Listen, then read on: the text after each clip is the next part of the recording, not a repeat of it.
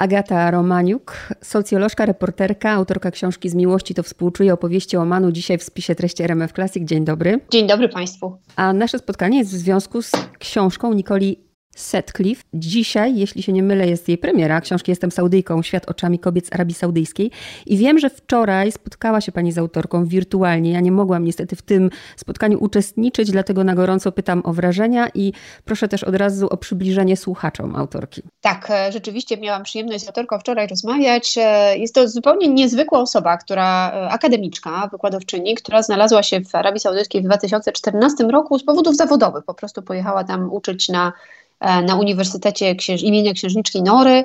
Została 4 lata i efektem tego pobytu i tej pracy tam i relacji, jakie nawiązała, jest właśnie książka Jestem Saudyjką, która w oryginale ma inny tytuł. W oryginale to są Królowe Królestwa. Po polsku to nie brzmiałoby bardzo dobrze, ale nie bez powodu ten tytuł angielski jest taki, bo rzeczywiście Saudyjki często o sobie czasami poważnie, a czasami ironicznie mówią, że są królowymi i o tym, o tym jest ta książka. Co czytelnik w niej znajdzie? Powiedzmy trochę o konstrukcji, jak jest zbudowana. Tak, to jest y, książka, która składa się z 52 wywiadów z kobietami, z Saudyjkami, z bardzo różnych środowisk, klas społecznych, o różnych doświadczeniach życiowych. Książka otwiera rozmowa z kobietą stuletnią, niepiśmienną, której większość 16 dzieci no, nie żyje.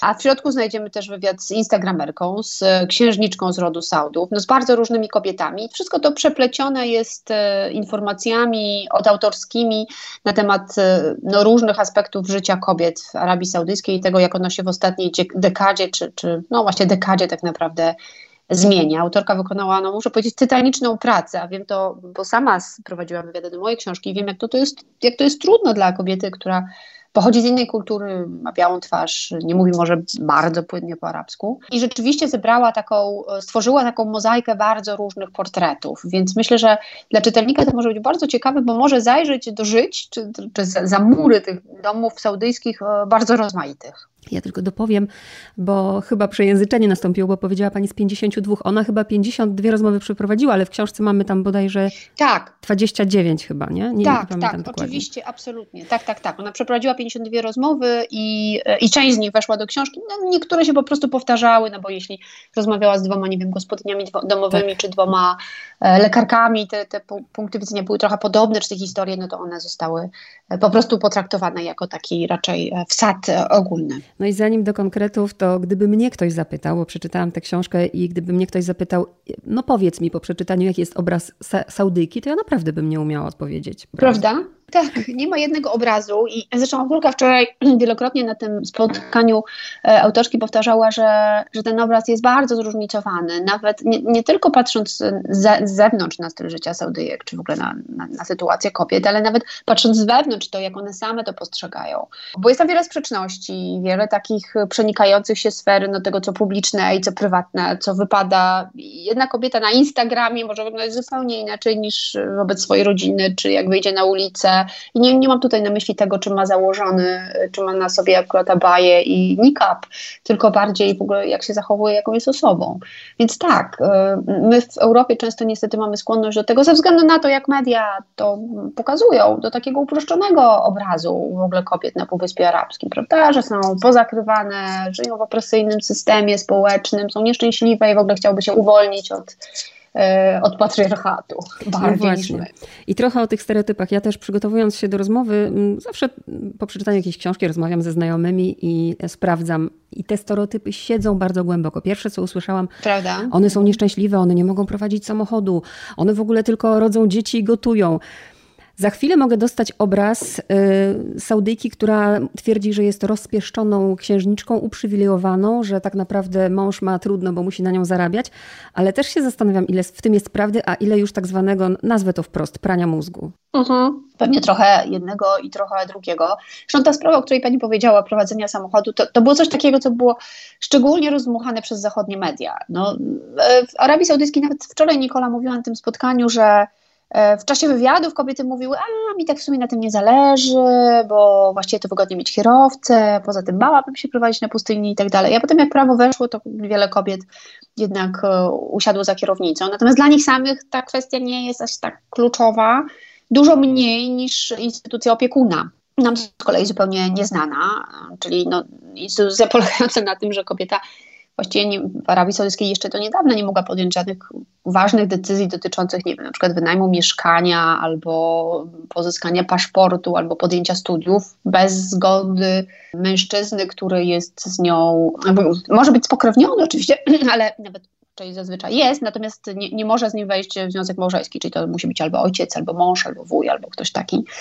I to, i to była taka instytucja najbardziej y, wpływająca na to, jak kobiety żyły. Ale ponieważ prawo w Arabii Saudyjskiej nie jest w żaden sposób skodyfikowane, ono wynika z prawa szariackiego i w ogóle z Koranu, ale nie ma takich twardych zapisów jak u nas, to też rozbrajanie tej instytucji za, zaczęło się tak no, po kawałeczku. Nagle się okazało, że właśnie a to paszport można bez zgody e, opiekuna, a to coś innego i ta instytucja cichaczem E, cichaczem zostaje rozmontowana, ale wcale o tym głośno tak nie słyszymy, prawda? W mediach, jak mhm. słyszeliśmy o tym w 2018 roku, że Saudyjki usiadły za kierownicą, bo to było takie symptomatyczne i widoczne. Ja też się zastanawiałam nad tym, na ile one, bo tam często właśnie powołują się na to bezpieczeństwo, że na ulicach jest ruch, ale też na ile ten strach został w nich zasiany, że jak kobieta pojawi się sama na ulicy, to zaraz ją napadną, zgwałcą, porwą i tak dalej. Oczywiście, to jest powtarzane od dzieciństwa, prawda? Nie, nie, nie idź, bo cię tam napadną, będą patrzyli i tak dalej. A z drugiej strony, ja nigdy nie byłam w Arabii Saudyjskiej, ale z tego, co mówiła wczoraj e, Nikola, to jest trochę tak, że rzeczywiście ze względu na tą separację płci, to mężczyźni w sytuacjach, w których już mają jakiś dostęp do kobiety, są dużo bardziej nachalni niż e, na zachodzie. Więc mówi, że jej się zdarzyło, że ktoś za nią szedł, czy ktoś za nią jechał, czy że w sklepie jacyś mężczyźni wrzucali jej kartki ze swoim numerem do do torby, czy biorąc pod uwagę też, że jest białą kobietą, próbowali się nim o nią ocierać, czy coś takiego. No gdzieś tam te hormony buzują, więc z jednej strony ma Pani rację, to jest trochę pranie mózgu, że się mówi o tym, a z drugiej strony takie sytuacje występują, bo one są prowokowane przez to, jak bardzo kobiety i mężczyźni, czy szczególnie chłopcy i dziewczęta nie mają e, do siebie dostępu w taki jakiś normalny, normalny w sensie taki, no powiedziałabym, bez, pozbawiony restrykcyjnych zakazów mhm. sposób. Dwie kwestie jeszcze a propos opiekuna. To, co mnie zaszokowało, że kobieta tak, jak nie ojciec, to mąż, a jak nie mąż, to decydować o jej losie może syn, który skończy 15 lat.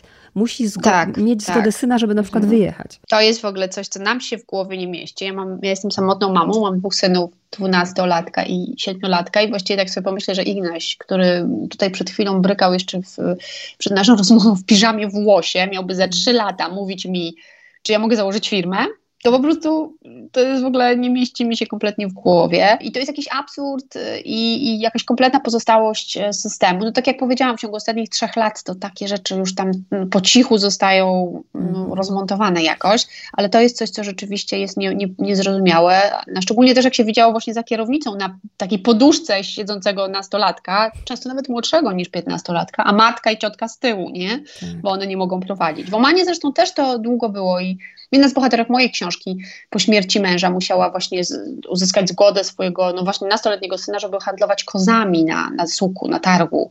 E, mimo, że była dorosłą, doświadczoną kobietą i przed śmiercią męża to właściwie ona prowadziła to gospodarstwo i handlowała, więc w tej kulturze to niestety jest no, taki powracający motyw, że mężczyzna niezależnie od tego, w jakim jest wieku, jest bardziej odpowiedzialny. To zresztą też pani pewnie zauważyła podczas lektury, że tam mm, te bohaterki często mówią, no bo mężczyźni są mniej emocjonalni, prawda, tak, bo tak. podejmują decyzje spokojniej i na chłodniej, no więc to, to nie dziwne.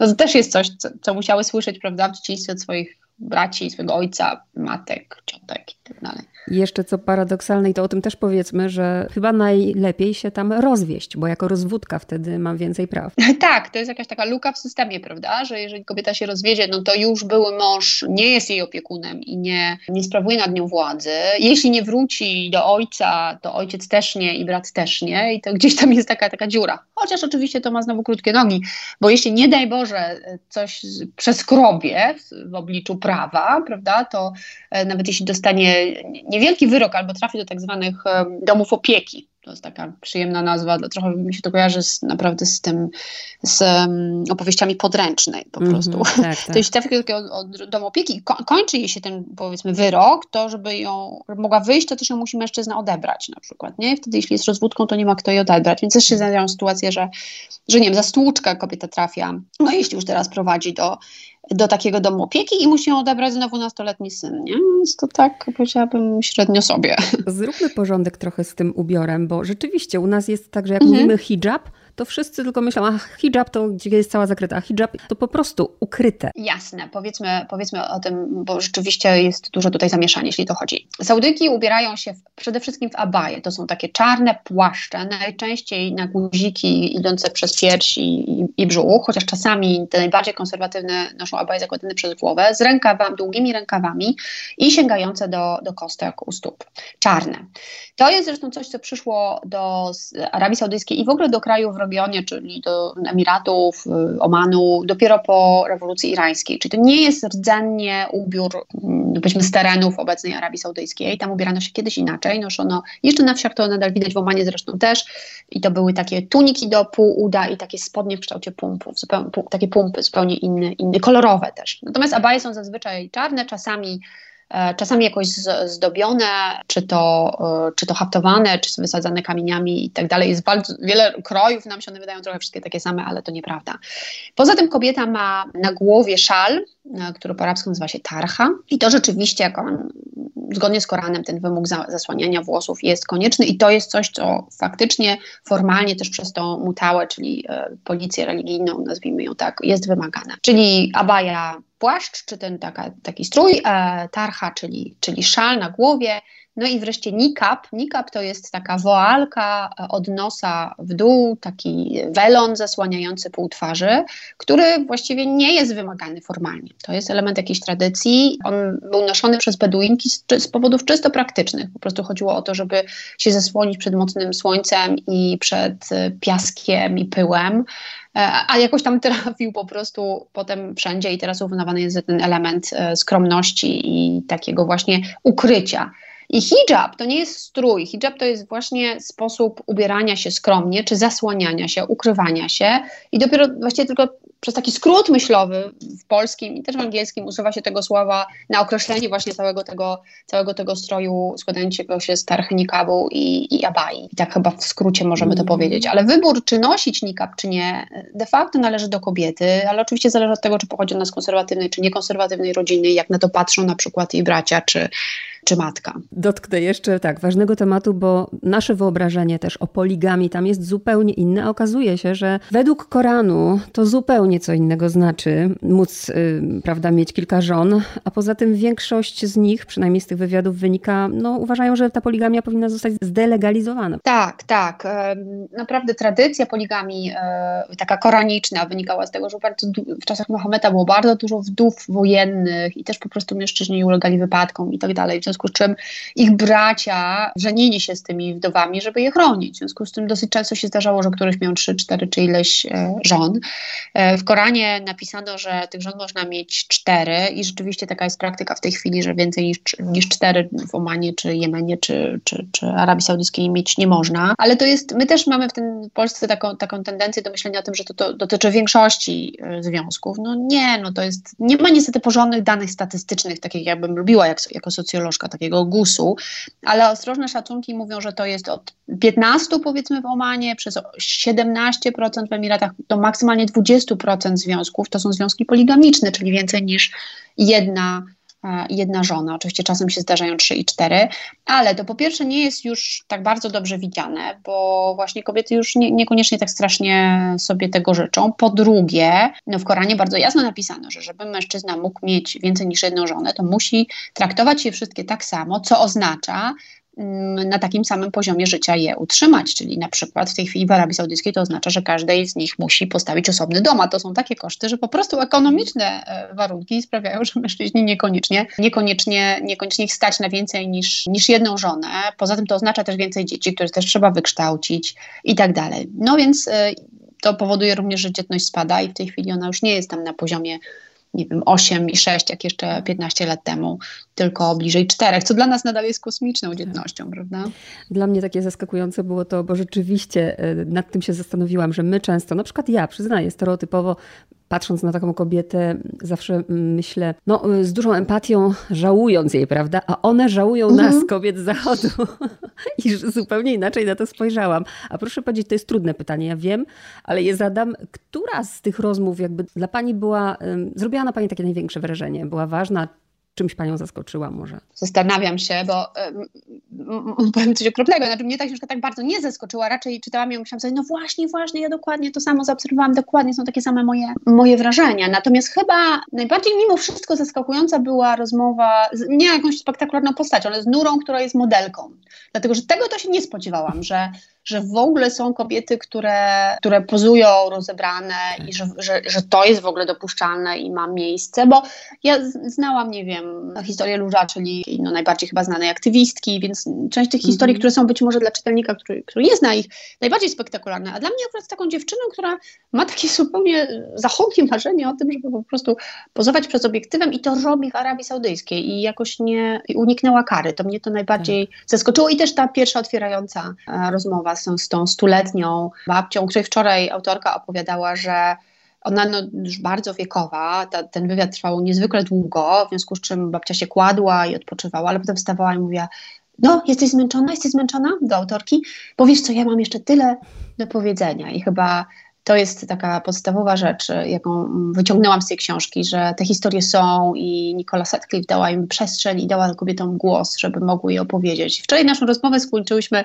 ja powiedziałam, że mam nadzieję, że jeszcze bardzo dużo o Saudyjkach usłyszymy, a, a, autorka e, fantastycznie zripostowała, mówiąc, że ma nadzieję, że bardzo dużo usłyszymy ich, to znaczy ich mhm, własnych głosów, tak. usłyszymy od nich, a nie o nich. Pamiętam, że na mnie jedna scena zrobiła wrażenie w tej książce, moment, w którym Saudyjka zostaje dziennikarką i pojawia się jej nazwisko w gazecie, a brat przedstawia jej tak. pistolet, broń do głowy. Pistolet do głowy, straszne, tak. tak, tak, och, ale to spoiler, nie? To... Ale taką no jedną no rzecz taka... możemy zdradzić, tak. jedną rzecz, a teraz... Tak. Um... Ale to jest super drastyczna historia, tak. rzeczywiście, tak, ale to, że ona w ogóle się nie ugięła, prawda? I zaczęła robić swoje dalej, to jest y, no, niesamowite. No. A teraz, gdyby Pani miała mm, powiedzieć o różnicach, mając to doświadczenie, pisząc o kobietach w Omanie, a Arabii Saudyjskiej, jakie są różnice? Y, na pewno jest tak, że jednak Oman jest znacznie bardziej liberalny. Kobiety w nikabie widzi się, jeśli chodzi o strój i sposób zachowania, znacznie rzadziej, właściwie bardzo gdzieś głęboko y, w interiorze może tylko. I Oman wcześniej wkroczył na taką ścieżkę modernizacji, jeśli chodzi o normy społeczne dla obu płci. Kobiety dużo wcześniej mogły wykonywać wszystkie zawody, czyli na przykład, nie wiem, pracować. E, e, Saudyjki dopiero chyba od zeszłego roku mogą się ubiegać o pracę czy, czy trening w armii. No to Omanki od dawna są pilotkami, policjantkami. Więc tutaj jest e, też dużo, duża różnica pod tym względem. No i też instytucja mahram, czyli opiekuna nie jest w Omanie tak Znowu, no tak, warto się zapytać ojca i warto, nie, nie, raczej kobieta samotnie nie może żyć i tak dalej, ale nie ma czegoś takiego, że nie może wystąpić, o, nie może sama założyć firmy. Więc to wszystko, co się dzieje w Arabii Saudyjskiej w tej chwili, w Omanie zadziało się wcześniej, pewnie ze 20 lat temu. A to wyłącznie z, dlatego, że po prostu Omanem rządził jeszcze do zeszłego roku bardzo jak na Półwysep Arabski liberalny władca, czyli sułtan Kabus bin Said, który właściwie od początku swojej, swoich rządów w latach 70. stawiał na kobiety i wiedział, że edukacja kobiet, które wtedy były w większości analfabetkami, bo to ponad 80% kobiet nie umiało pisać i czytać, e, po prostu dał kobietom, dał taką przestrzeń i Omanki są mu to za to, jemu personalnie bardzo wdzięczna. A na koniec, żeby też było sprawiedliwie, ciekawa jestem, mm, jakie są słabe strony tej książki dla Pani, bo dla mnie oczywiście, że sama historia tych Saudyjek jest bardzo ciekawa i chłonęłam to wszystko, ale przy czytaniu ja się czułam zmęczona. Ja miałam wrażenie ciągłych powtórzeń i mhm. pewnie sama bym inaczej konstrukcyjnie mhm. zbudowała tę książkę. Tak, dla mnie to samo. To znaczy tych historii jest za dużo, bo e, już po nastu e, łapiemy ten obraz wiele bohaterek powtarza to samo, mhm. co fajnie, no bo to znaczy, że to jest prawda i że tak samo myślą, ale w związku z czym czytelnik ma wrażenie znużenia, a z drugiej strony one nie są bardzo pogłębione. To znaczy,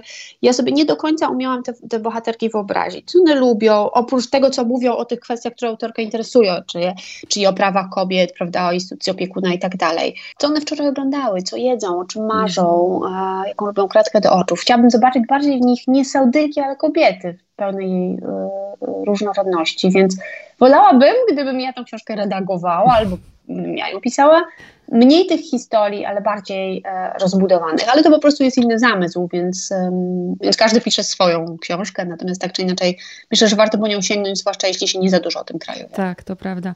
I też takie, taki paradoks, że z jednej strony one mówią o tym właśnie, że są królowymi i tak dalej, a za chwilę proszą o anonimowość, e, prawda? Bo tak. tutaj nie mam, nie znamy ich i pamiętam to jedno zdanie. E, jak mój mąż nie słucha, to czasami brakuje mi bryzy na twarzy, zwłaszcza wieczorem, czy tam wiatru, nie? Jak tak, mąż tak, nie słucha. Nie? Czyli to też pokazuje tak naprawdę, tak, jak nie? jest. Bardzo, oczywiście, tak, tak, tak, tak. Bardzo Pani dziękuję za rozmowę, no i mam nadzieję do usłyszenia. Dziękuję bardzo, miłego dnia, do widzenia.